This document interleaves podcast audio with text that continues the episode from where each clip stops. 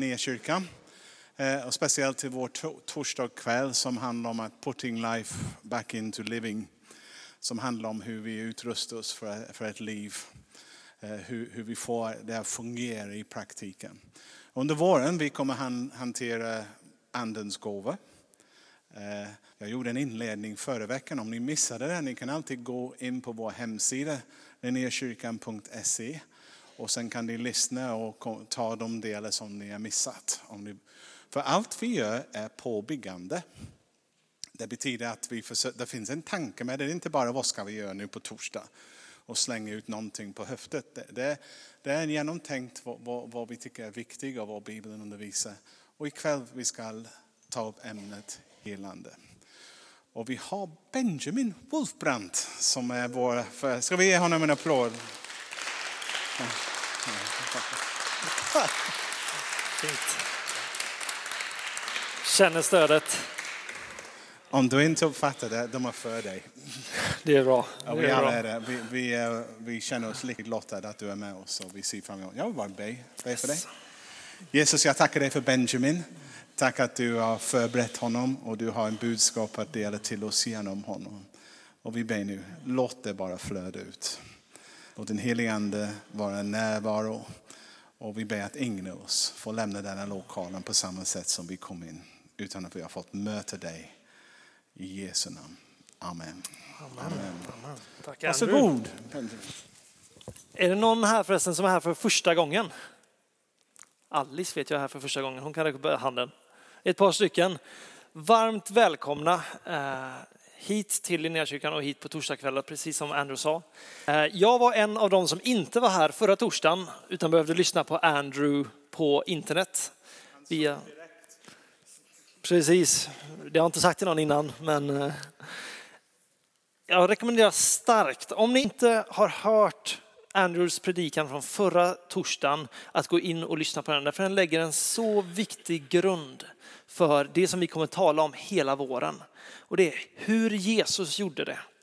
Hur Jesus gjorde det i sitt liv och när han betjänade människor och när han kom för att utbreda Guds rike.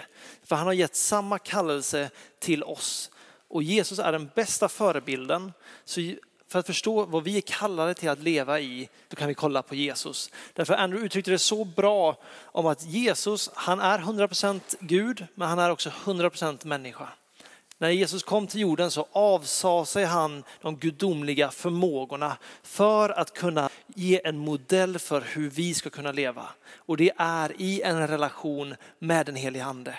Att vi får den heliga ande i våra liv som får tala till oss, som får leda oss och som får verka genom oss till andra människor.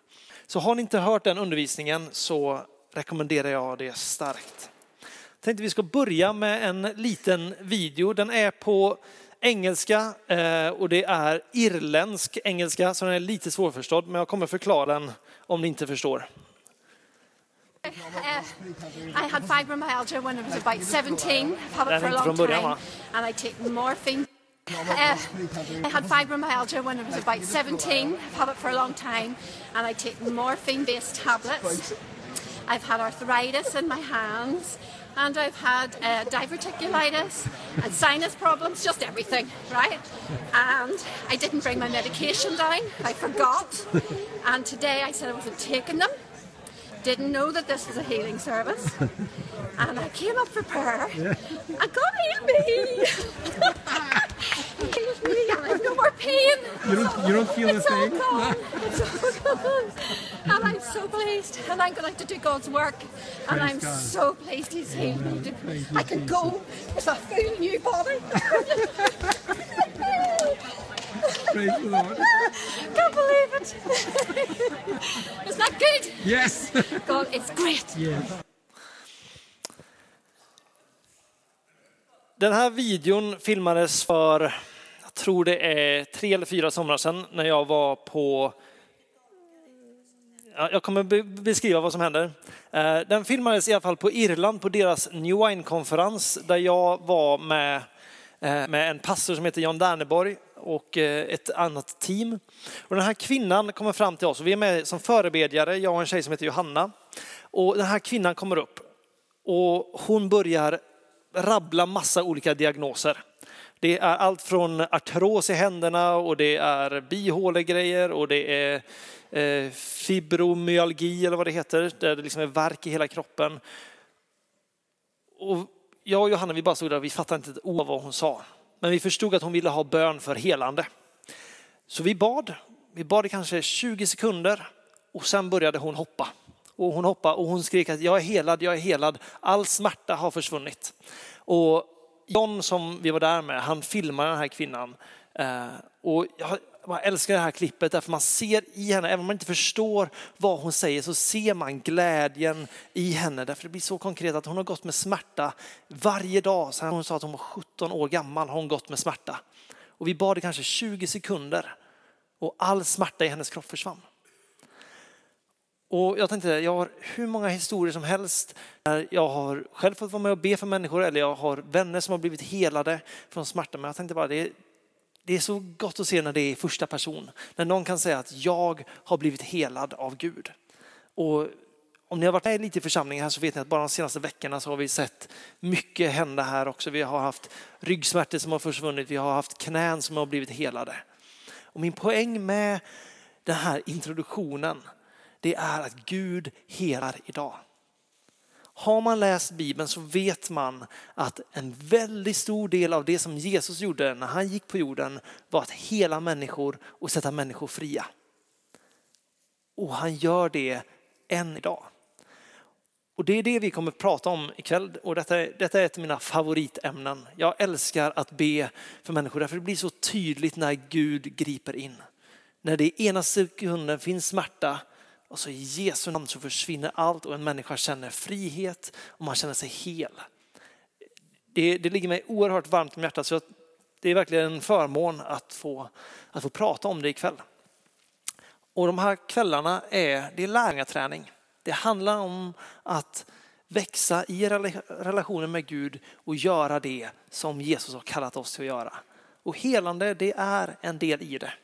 Och jag tänkte att vi ska göra en väldigt enkel eh, uppläggning egentligen. Eh, vi kommer bara gå tillbaka och se vad säger Bibeln om detta och vad kan vi lära oss av det.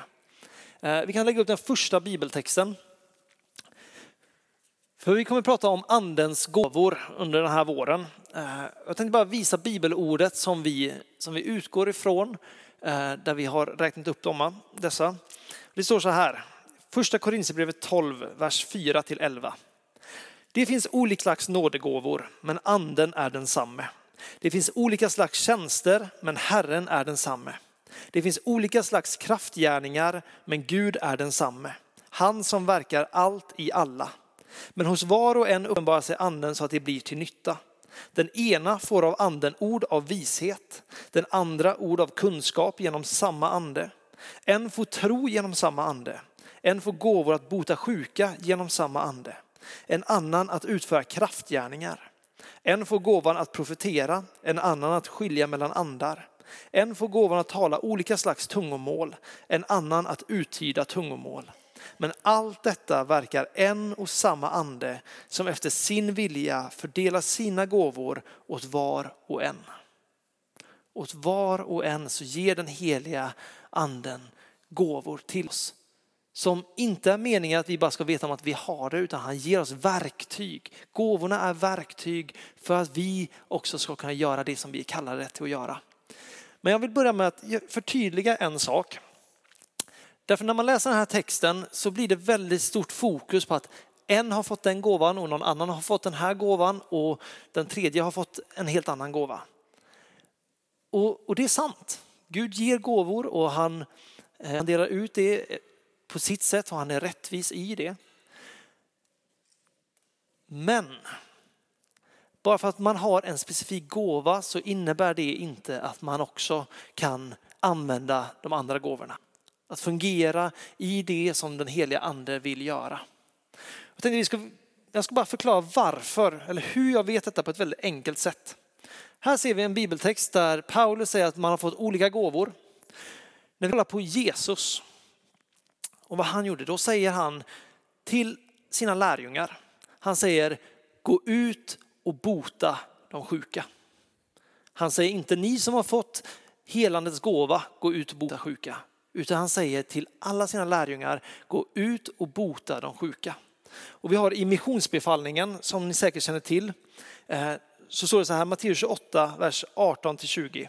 Då trädde Jesus fram och talade till dem och sa, jag har fått all makt i himmelen och på jorden. Gå därför ut och gör alla folk till lärjungar. Döp dem i Faderns och Sonens och den helige Andes namn och lär dem att hålla allt vad jag har befallt er. Och se, jag är med er alla dagar in till tidens slut. Det Jesus lärde under hans tid på jorden, det gav han sedan instruktioner till sina lärjungar att det jag har lärt er, det ska ni nu gå ut och lära andra. Och det är inte bara en gång som Jesus sänder ut lärjungarna och säger att gå ut och bota de sjuka. Vid ett tillfälle sänder han ut de tolv. Vid ett annat tillfälle står det att han sänder ut 70 lärjungar med samma uppdrag. Gå ut och bota de sjuka. På samma sätt så står det i Bibeln att alla får, eller alla Guds får kan höra herdens röst. Med får, det är en bild av alla de som tror på Jesus. Jesus säger alltså att alla som tror på honom, alltså alla som tillhör honom kan höra hans röst. Och sen står det återigen i första Korintierbrevet. En har fått gåvan att profetera, en har fått gåvan att eh, få visdomsord eller kunskapens ord. Och det finns en skillnad här och detta är bara viktigt att förstå för att kunna förstå hela resonemanget genom den här undervisningen sen. När vi talar om gåvor så talar vi inte om exklusivitet utan vi talar om en fallenhet eller en smörjelse i det. Har Jesus sagt till sina lärjungar att alla ska gå ut och hela de sjuka? Då innebär det att vi alla har möjligheten att göra det genom hans ande, genom honom. Sen finns det de som har fått en gåva i helande eller i det profetiska eller vilket, vilka det nu är. Och de har antagligen en större fallenhet, det går antagligen lättare för dem att göra det. Men Jesus har sagt till alla sina lärjungar, gå ni ut och bota det sjuka. Jesus säger inte ens gå ut och försök att bota de sjuka, utan han säger gå ut och bota de sjuka.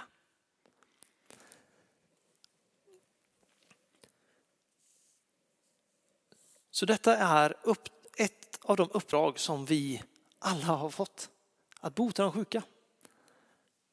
Det är skitsamma vad vi tror att vi har för, för gåva eller inte gåva, utan vi är alla utrustade.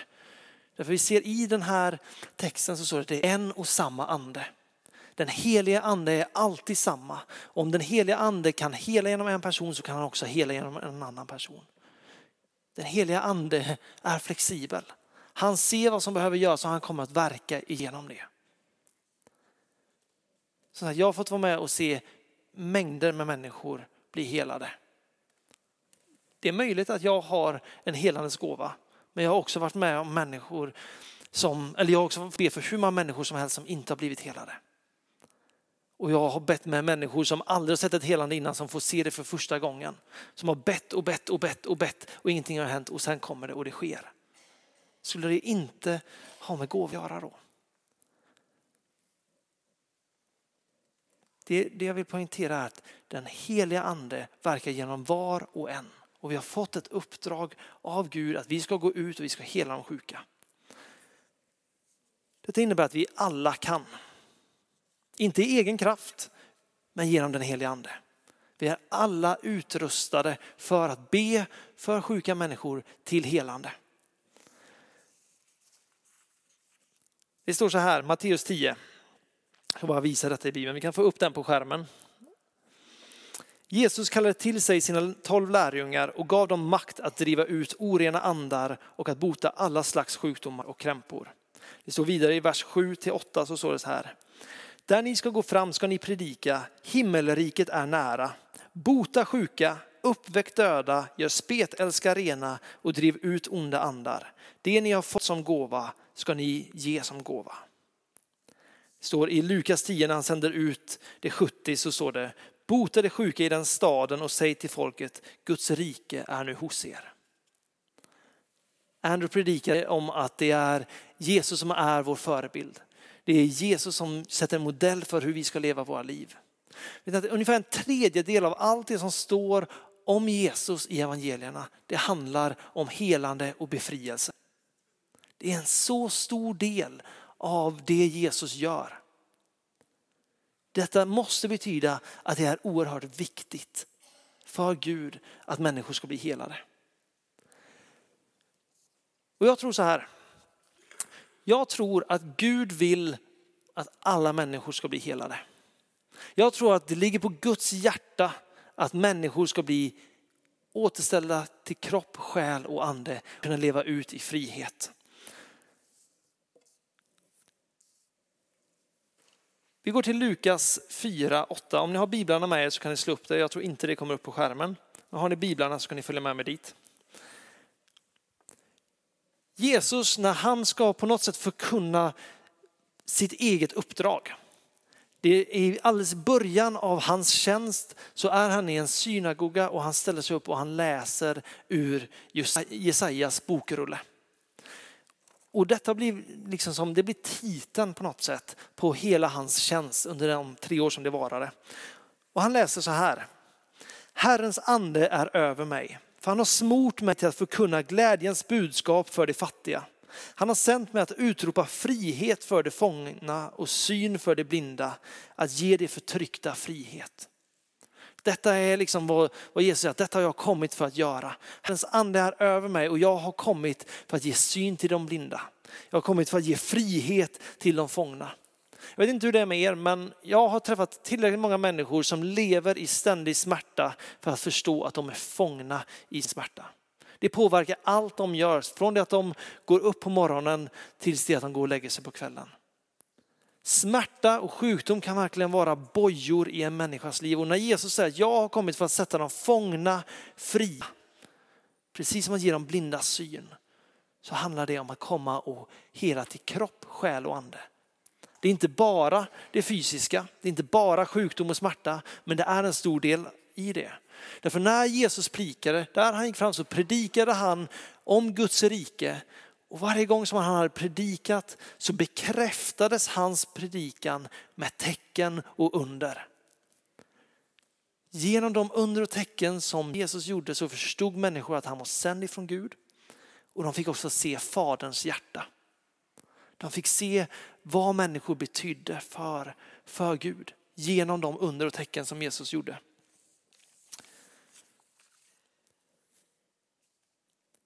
När när Johannes, Johannes döparen, han möter Jesus och han ser Guds ande över honom. Han förstår att detta måste vara Guds son. Detta måste vara Messias som vi har väntat på. Och han säger åt sina lärjungar att börja följa Jesus. Så går en tid och Johannes hamnar i fängelse och han börjar höra ryktena om Jesus. Så han tar två av sina lärjungar och han sänder dem till Jesus och säger, är du verkligen den? Är du verkligen den som vi går och väntar på? Och det står så här, Lukas 17 och framåt. Allt detta fick också Johannes höra genom sina lärjungar. Han kallade då till sig två av dem och sände dem till Herren för att fråga, är du den som skulle komma? Eller skall vi vänta på någon annan?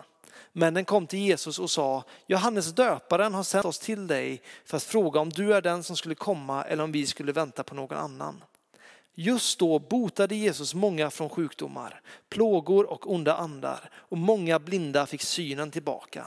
Han svarar om, gå och berätta för Johannes vad ni har sett och hört. Blinda ser, lama går, spetälska blir rena, döva hör, döda uppstår och för fattiga predika glädjens budskap. Återigen när Jesus ska berätta för Johannes vem han är. Han säger inte se jag är Messias utan han säger se vad som händer. Se Gud i det som sker genom helande under och tecken. Detta är en så stor del av vad Jesus gjorde. Därför han vet att det ligger på Jesu hjärta. Jag har fler exempel här. Jag tänker att vi bara ska dra igenom några snabbt för att verkligen poängtera detta. Jesus var omkring i hela Galileen och undervisade i deras synagogor och predikade evangeliet om riket och botade alla slags sjukdomar och krämpor bland folket. Ryktet om honom gick ut över hela Syrien och man förde till honom alla som led av olika slags sjukdomar och plågor, besatta, månadssjuka och lama och han botade dem. Och mycket folk följde honom från Galileen och Dekapolis, från Jerusalem och Judeen och från andra sidan Jordan.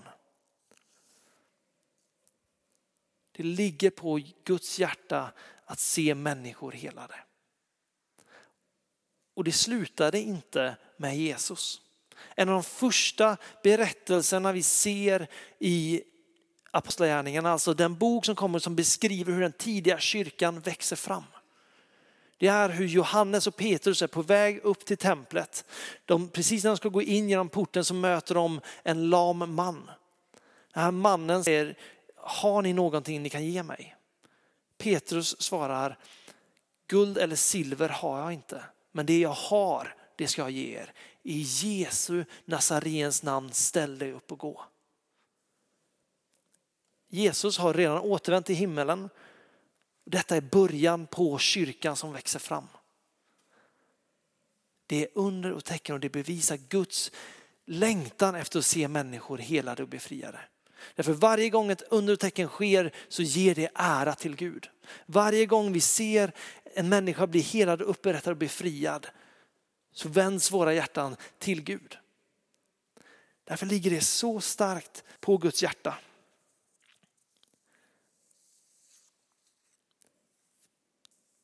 Jesus visade under sitt liv att, han, eh, att Gud ville se helade människor. Han visade det genom sättet han gjorde och vad han kallade sina lärjungar till. Men redan 500 år tidigare, under profeten Jesajas tid, så kommer en profetia om Messias. Det står så här, Jesaja 53, vers 4-5. Men det var våra sjukdomar han bar, våra smärtor tog han på sig. Medan vi såg honom som hemsökt, slagen av Gud och pinad. Han blev genomborrad för våra brott, slagen för våra synder. Straffet blev lagt på honom för att vi skulle få frid. Och genom hans sår är vi helade. Långt, långt innan Jesus är född profeterar Jesaja att Jesus kommer att komma och han kommer att dö för våra sårs skull. Han kommer lida för att vi ska kunna få helande. Jesus symboliserar Guds hjärta. Rakt igenom det Jesus gjorde, det kan vi veta att det är Guds vilja. Och det häftiga är att det stannade inte med Jesus utan det, vi bjuds in i att vara med i detta. Vi bjuds in till att få vara med och göra samma sak som Jesus gjorde. Jag har inte med det bibelordet här men det står i alla fall att under och tecken ska följa dem som tror. Jesus säger till och med att större tecken än det ni har sett mig göra ska ske genom dem som följer mig. Jesus gjorde fantastiska saker. Jesus gick på vatten, Jesus gjorde vatten till vin, Jesus fick lama att gå, fick blinda att se, döva och höra. Och sen säger han att större ting än detta ska ni göra. Och jag vet inte hur det är för er, men när jag hör de orden så kan jag tänka wow och ta ett steg tillbaks. Jag kan inte göra det där. Det är helt omöjligt. Jag har ingen kraft i mig som som förmår mig att ens ta bort en huvudvärk. Det fantastiska är det att det handlar inte om min kraft. Det handlar inte om mig, det handlar inte om mina kvaliteter utan det handlar om att samma ande som uppväckte Jesus ifrån de döda bor i mig. Det är den heliga ande som vill verka genom oss för att röra andra människor. På precis samma sätt som Jesus gjorde. Kommer ni ihåg Andrews predikan? Det handlar inte om att Jesus gjorde det i sin gudomlighet utan det handlar om att han var beroende av den heliga ande för att se människor helade. Och samma ande som bodde i Jesus bor nu i dig och i mig. Och då är frågan så här. Kan vi lära oss en teknik som förklarar hur vi helar sjuka? Svaret är nej. Det finns inte en princip att så här gör du och människor kommer bli helade. Det finns ingenting jag kan göra som lägger till någonting som gör det större chans att personen blir helad.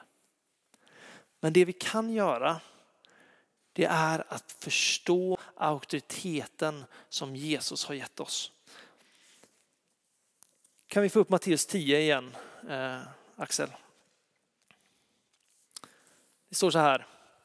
Jesus kallade till sig sina tolv lärjungar och gav dem makt att driva ut orena andar och att bota alla slags sjukdomar och krämpor.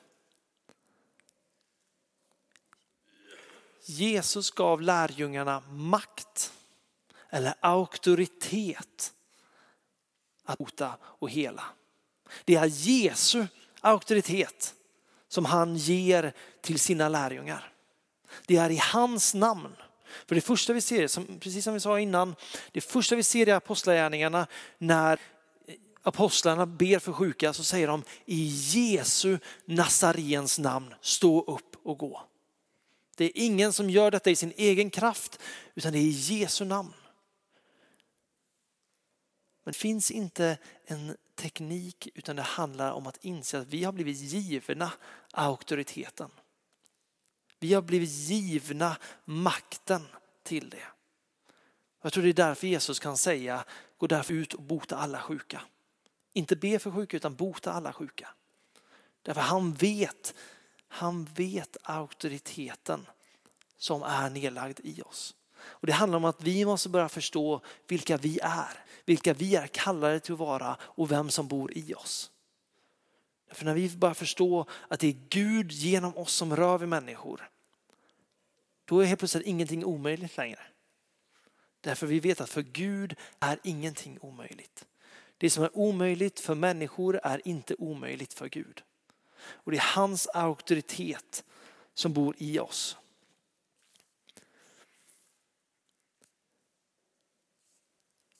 Vi läste förut hur Jesus sände ut de 70 det står så här i vers 17 som liksom blir när de 70 kommer tillbaks. Så står det så här. De 70 kom glada tillbaka och berättade. Herre, till och med de onda andarna lyder oss i ditt namn. Han sa till dem, jag såg Satan falla ner från himlen som en blixt. Se, jag har gett er makt att trampa på ormar och skorpioner och att stå emot fiendens hela välde. Ingenting ska någonsin skada er, men gläd er inte så mycket över att andarna lyder er som över att era namn är skrivna i himmelen. Jesus har betalat priset. Jesus gav auktoritet redan innan han hade dött på korset, men när han dog på korset så uppstod ifrån de döda så besegrade han all sjukdom, all smärta en gång för alla Jag tror att alla här inne skulle hålla med om att för ingen, ingenting är omöjligt för Gud. Problemet är att vi inte förstår vad Gud har kallat oss till att göra. Att vi är kallade att gå ut och vara hans händer och hans fötter. Att göra det som är hans vilja. Gud hade så enkelt kunnat bara knäppa med fingrarna så var alla sjuka friska. Men Jesus väljer att använda sin kyrka. Jesus använder att välja sina barn för att de ska peka på Jesus. För att människor ska kunna se Jesus i de som följer honom. Det är 70 så att när vi kommer tillbaka till och med de onda andarna lyder oss när vi ber i ditt namn. Det är namnet Jesus. Det är där det finns. Det, det är svaret. Det handlar inte om oss, det handlar inte om hur vi ber eller hur många vi har sett be tidigare, så hur mycket tro vi har, utan det handlar om namnet Jesus. Det handlar om auktoriteten som han har gett oss. Men vi måste också använda auktoriteten som vi har blivit givna. Ett ganska löjligt exempel nu och det håller kanske inte hela vägen men bara för ja, men ge en liten bild av hur det är. Tänk om min mamma gav mig pengar för att gå och köpa mjölk. Jag kommer till mataffären och jag står i kassan och jag tar upp telefonen och jag ringer. Mamma kan du köpa mjölken? Snälla kan du köpa mjölken? Min mamma hade blivit väldigt frustrerad med mig. Därför hon har redan gett mig pengarna. Hon har sagt åt mig, gå och köp mjölk och ta med det hem. Om jag då går till affären och sen fortfarande ber, mamma kan inte du komma och göra detta? Väldigt ofta när vi ber för sjuka så ber vi, snälla Gud kan inte du hela den här personen? Gud du ser att Berit, som min mamma heter, har ont. Snälla kan inte du hela det? Jesus har redan visat att han vill hela. Men han har sänt ut oss till att göra det i hans namn. Det finns inte ett, ett enda exempel i Bibeln där någon ber, snälla Gud kan du hela den här personen. Utan när Jesus ber för sjuka, när Jesus helade människor, vart han än kom, så talade han till personen eller till sjukdomen. Han tal, sa till blinda ögon att öppna er. Han sa ta din bädd och gå. Var ren. Han talade och det blev.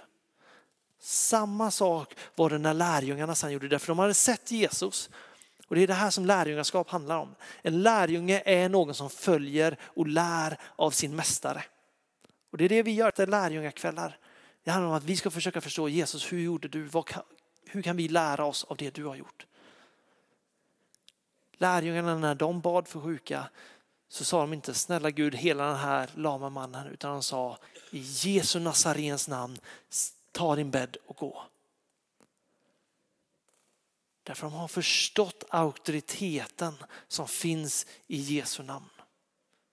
Gud har givit oss pengarna, Gud har gett oss makten, auktoriteten, förmågan, inte i oss själva men i samma ande som bor i oss till att hela en sjuka.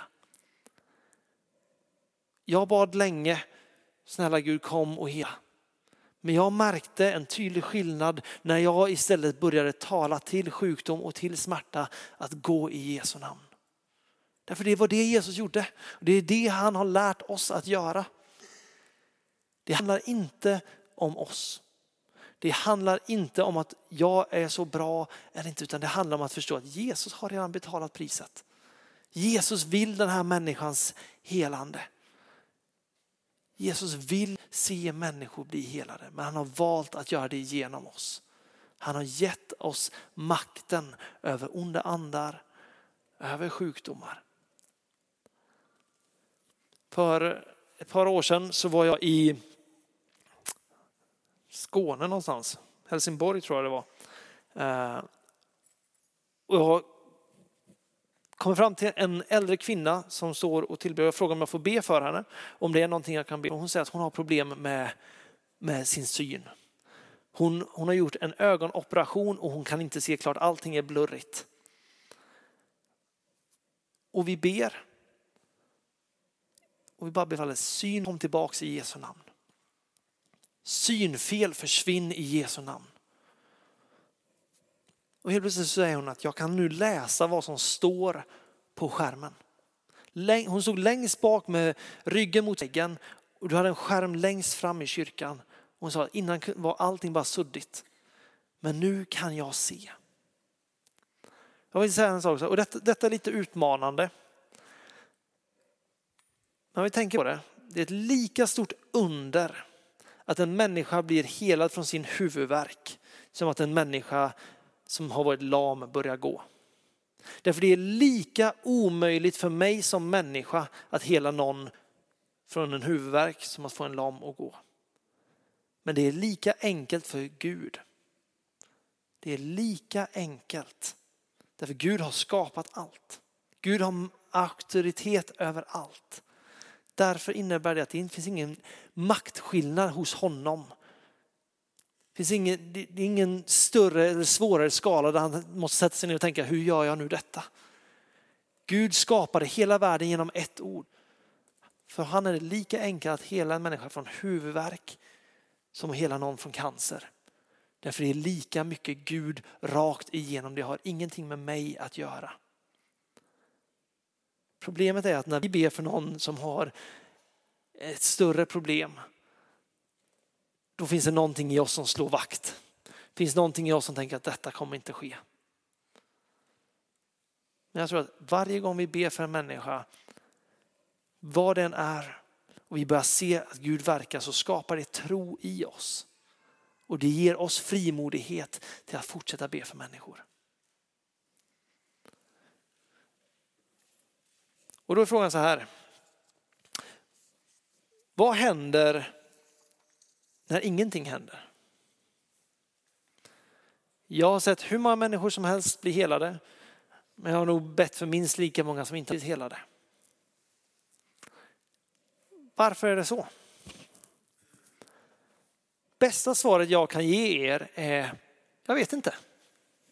Jag vet att det finns mängder med olika anledningar till att människor inte blir helade. Men i de allra flesta fallen så kan jag fortfarande säga att jag har ingen aning om varför det inte sker. Det är svårt att ta. Men vi lever i en tid som är redan nu men ännu inte. Vi har redan börjat se Gud göra saker. Vi har redan börjat se Gud bryta igenom men det kommer komma en tid när vi får se det i sin fullhet. Men det finns en man som, heter, eller som hette John Wimber eh, och han sa på ett ungefär så här. Om du ber för många kan jag lova dig att du kommer få se några helade. Men om du inte ber för någon så kan jag lova dig att du inte kommer få se någon helad. Logiskt, eller hur?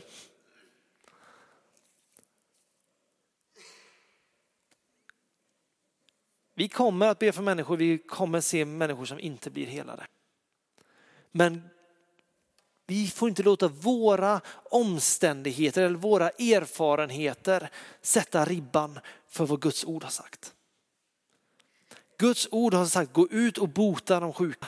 Bibeln säger att Jesus redan har betalat för vårt helande.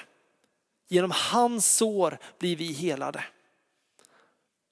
Många gånger jag förstår inte varför ingenting händer. Men jag tänker fortsätta be tills jag ser det hända. Finns en ganska uppmuntrande berättelse i Bibeln. Det är från Matteus 8, 22 till 26. Och det är så att Jesus ska be för en blind man och han ber och mannens ögon öppnas men inte fullt. Han säger, när Jesus frågar vad ser du? Så säger han, jag ser människor men de, de ser ut som träd. Och Jesus ber en gång till och mannen blir fullständigt helad. Och det som är så uppmuntrande med denna text är därför att jag kan säga att om Jesus behövde be två gånger för en person, då kan jag be 77 gånger. Om Jesus behövde mer än ett försök på det, då har jag full frihet att ta fler försök. Men vad som än händer så vet vi, därför att Jesus gjorde det så tydligt genom hela sitt liv, att hans längtan är att se människor hela. Och han har kallat sina lärjungar, sin kyrka till att fortsätta det han gjorde. Och det finns inte en teknik, det finns inte en 1.2.3. Men det finns en auktoritet given av Jesus till sitt folk för att ta makt över sjukdomar och befalla dem att gå. Några av er har kanske hört den här historien, men för två år sedan så bodde jag i London. Vi skulle gå ut en kväll och spela lite biljard och vi går till en pub som ligger runt hörnet. Och vi börjar spela. När mitt under matchen så kommer det en bjässe till man. Han, alltså tre gånger min storlek, så här riktig tyngdlyftare, kommer fram och lägger ner ett pund på bordet. Eh, och ett pund på bordet innebär att han spelar nästa match. Och vi blev lite så här skräp, han var ganska otrevlig, han svor som bara den. Så vi spelar klart vår match snabbt och vi börjar gå därifrån. När han ropar efter oss så här, någon av er måste spela mot mig. Så vi tog och skickade fram den minsta killen vi hade. Vi tänkte att det känns mest safe. Så medan de spelar så sitter vi liksom så här vid ett bord och skrattar lite åt vår kompis därför man märker att han är väldigt obekväm. Och medan vi sitter där och skrattar så kommer den här andra killens ännu större kompis och sätter sig ner mitt emot oss. Alltså han var, han var rugbyspelare. Eh, så han, han var hård. Och han börjar prata med oss och så fort han sätter sig så är det bara som att den helige ande bara påminner mig, okay, Gud du vill göra någonting här. Jag visste inte vad det var, men det blev bara så tydligt att okej, det finns någonting här som Gud vill göra. Och vi fortsätter prata och till slut så kommer den här frågan, ja, men hur kommer det sig att ni är här i London? Och jag berättar att jag gör praktik uppe i en kyrka. Så han säger, ah, okej, så ni ska bli präster? Jag tänker, nej, vi, vi gör detta för att vi ska kunna känna Jesus mer. Så berättar jag att året innan, då var jag i Indien och vi gick från by till by uppe i bergen och bad för människor till helande. Då ställer sig den här killen upp och bara, bra, då kan ni hela mig också. Och man tänker att, oj. Och man frågar, okej, okay, men vad är det som har hänt då? Det visar sig att han har en nerv i kläm i sin ländrygg. Detta gör att hela hans vänsterben är avdomnat. Han känner nästan ingenting i hela vänsterbenet förutom längst ut i foten där han har som en nypande smärta. Och vi ber för honom återigen 20-30 sekunder. Vi bara säger i Jesu namn smärta försvinn. Smärta vi befaller dig att gå i Jesu namn just nu. Och hans ansiktsuttryck bara förvandlas. Och han säger, jag kan känna, jag kan känna mitt ben. Och han liksom börjar testa det och han säger att jag har betalat flera hundra pund, alltså flera tusen svenska kronor hos olika specialister och ingen har kunnat hjälpa mig. Och vi får börja berätta för honom om Jesus. Helt plötsligt så är det någon eh, som ropar på honom från baren så han säger ja, jag kommer snart tillbaka och så går han. Då kommer bartendern fram jag har ont i min ljumske, kan ni göra samma sak med mig som ni gjorde med, med han? Och vi fick be för honom och jag har ingen aning om det blir bättre eller inte för han hade inte ont just då. Utan det är en sån smärta som kommer då och då. Men den kvällen slutade med att puben stängde klockan 11.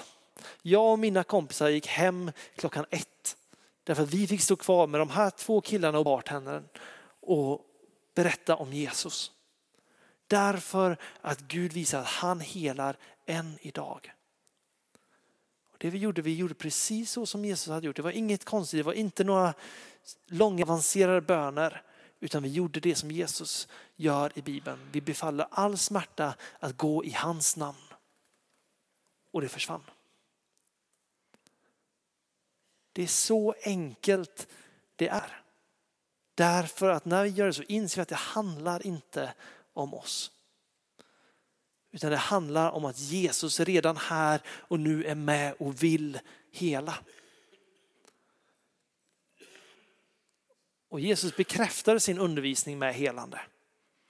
Jesus visade Faderns hjärta genom helande. Och han kallar oss till att göra samma sak. Att hela de sjuka. Därför att det visar på Guds hjärta, det visar på Guds storhet. Men jag tror att vi måste komma tillbaka till insikten om att Jesus har redan gett oss auktoriteten. Jesus har redan gett sitt okej. Okay. Han har sagt, gå ut och gör hela världen till lärjungar. Hur samlade Jesus lärjungar? Han predikade evangeliet och han helade de sjuka. Andens gåvor som vi pratar om nu under våren, det är redskap för att visa Gud för människor. Och därför kommer vi göra det på samma sätt som Jesus gjorde. Och det härliga med de här kvällarna är att det handlar inte om teorier. Utan det handlar om att göra det Jesus sagt åt oss att göra. Så vi ska, vi ska öva detta. Vi ska, vi ska be för, för de här inne som har ont i sin kropp. Och när jag säger öva så handlar det återigen inte bara poängtera det, handlar inte om att försöka hitta ett sätt att nu ska jag lära mig detta. Utan det handlar om att vi måste börja, det är lite obekvämt i början, det är lite obekvämt att ta auktoritet över smärta. Det, det är lite obekvämt att befalla smärta och sjukdom att gå. Men ju mer vi gör det, desto mer kommer vi börja förstå det självklara i att Jesus har redan betalat priset för det.